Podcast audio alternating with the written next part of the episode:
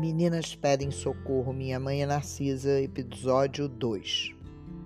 Como elaborar a dinâmica entre mãe e filha para se perceber em paz? Elaborar a ideia que esta mãe nunca vai lhe dar a atenção que você quer. Viver este luto narciso e se afastar, se aproximar, percebendo a vida vivida e dando a justa medida.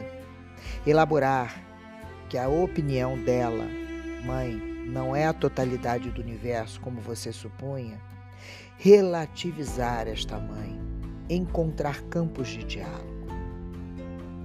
A ordem por encontro da paz na alma fala na busca do amor original que sempre sentimos, tanto pela mamãe quanto pelo papai. Não importa o quanto eles possam ter sido rudes e incapazes. Estou me referindo a uma busca de alma, possível quando ultrapassamos as dores emocionais situadas em camadas mais superficiais.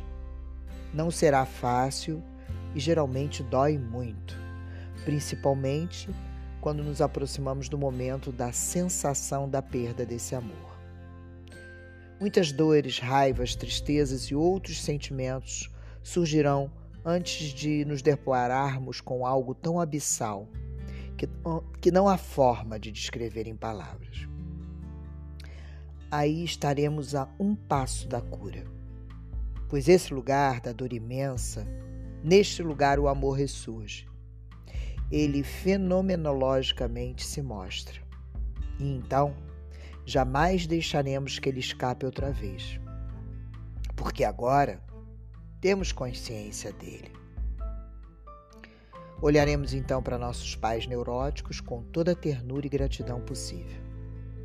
E a inteligência e a maturidade de agora, sabedores das ordens do amor, perde sentido a vulnerabilidade diante de pessoas desequilibradas, mesmo sendo papai e mamãe.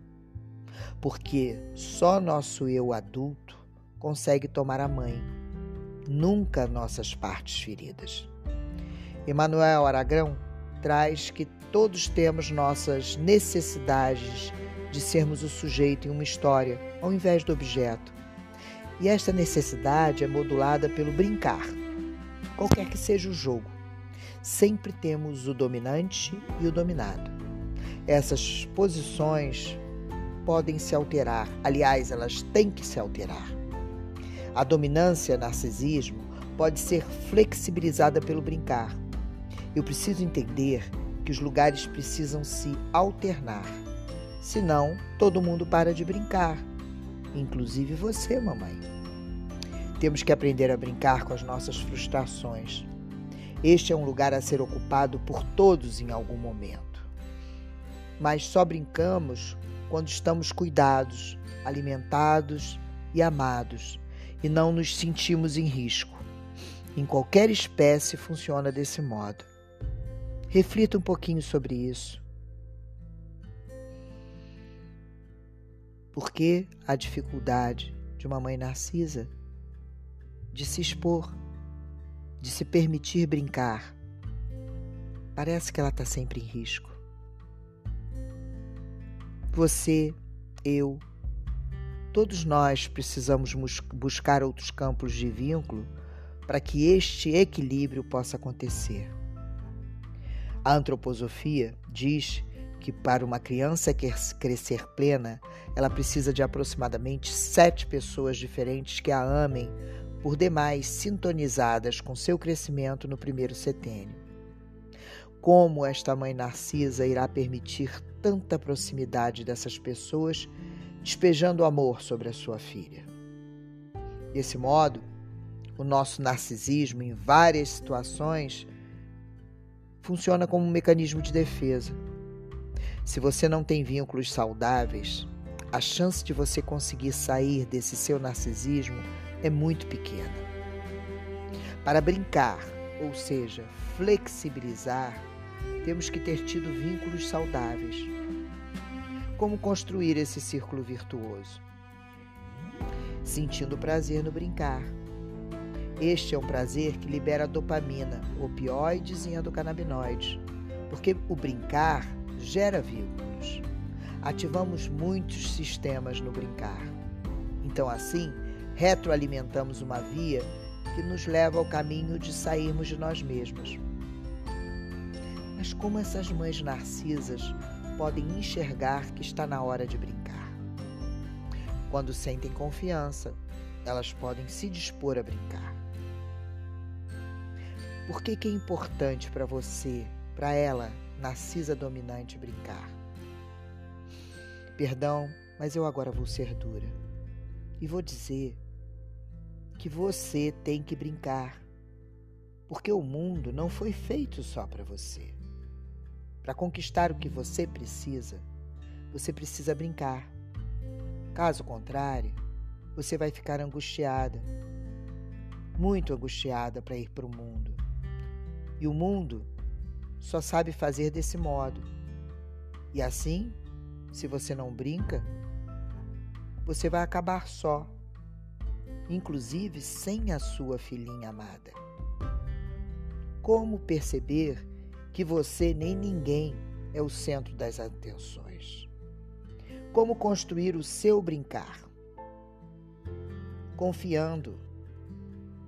Se permita Flexibilize. Tente. Todo mundo pode falhar, inclusive você. Ninguém vai ser menos amada porque falhou. Não há nada mais fácil do que magoar ou ferir os sentimentos de uma mãe narcisista. Ela é muito suscetível. Qualquer toque pode feri-la. Isso se deve ao fato de que tem um senso deturpado que consiste valorizar-se e amar a si mesmo. De acordo com o que a narcisista acredita, o valor de um ser humano só existe quando reconhecido, isto é, ocorre sempre de fora para dentro e exclusivamente através de conquistas, seja a aparência física, seja os talentos especiais, seja a tão perseguida popularidade, admiração, elogios, status financeiro e social. Se você não aprovar algo relacionado à mãe narcisista, sejam suas posses, seu estilo de vestir, os seus atos, ela iguala a uma reprovação, a um ataque à sua pessoa. Como se seu amor próprio fosse inteiramente suscetível e ela só consegue se aceitar quando ela é aceita pelos outros, quando atinge sucesso total em tudo que faz ou se destaca de alguma maneira para todos que estão ali. O lugar do narcisismo é muito primordial. Tem relação com o início de tudo. Mas pensem que difícil. Esta mulher nunca pode falhar. Quanto de amor você recebeu? O quanto você se sentiu segura. Ao perceber na lógica parental a seguinte ideia, isso a gente sente inconscientemente, através de papai e de mamãe. Vai, filha, pode ir que eu estou aqui, nada vai te acontecer. E se der errado, é só voltar. Isso chama-se em psicanálise de investimento libidinal. O quanto você tem de reserva libidinal para investir no mundo. Algumas pessoas têm menos energia para investir, quase nenhuma. Vamos fundamentar como você se sente no centro. Como acontece quando você sai do centro das atenções? Como foi esse aprendizado para você? Ameaçador? Como você consegue satisfazer suas necessidades básicas, afetivas fundamentais? O quanto você se sente em risco em relação ao amor parental do seu papai e da sua mamãe?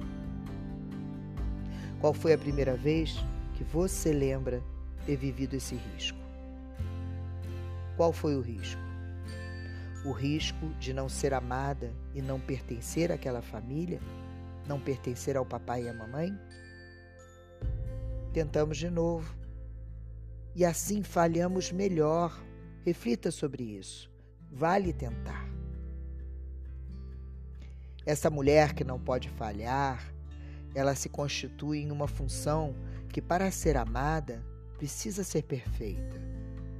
Ela não pode chorar, falhar, entristecer. Isto pode ser consciente ou uma ameaça de fundo.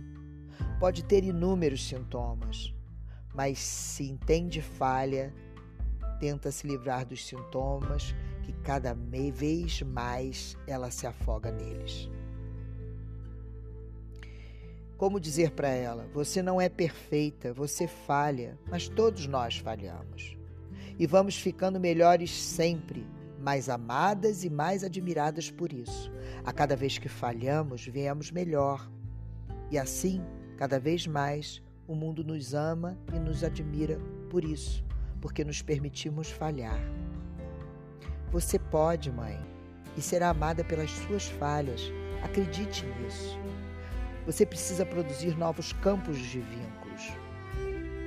O risco do abandono vive perto de todos nós, mas precisamos vencer isso a cada dia.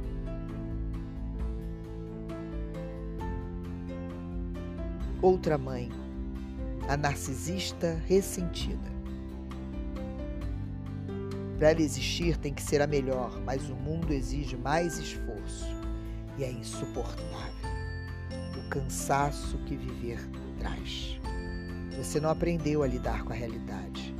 Notas 10, performances perfeitas, mas no mundo adulto não é assim que funciona. E vem o sofrimento pelo esvaziamento, cansaço, dificuldade de se motivar para buscar, ter interesse, ter esperança. Eu tenho que estudar tanto para isso não é natural, eu pensei que fosse mágico. Caraca, fui traída pelo universo. Eu me desligo então do buscar. Tentativa, erro, tédio, chatice no trabalho, o mundo fica chato. Você precisa tentar enfrentar essas ideias iniciais que foram implantadas em você. Você precisa crescer. Não esqueça, Continue na alternância da brincadeira, dominando e não dominando. E pense o quanto você pode ser verdadeiramente amada a cada vez que você falha e vem melhor.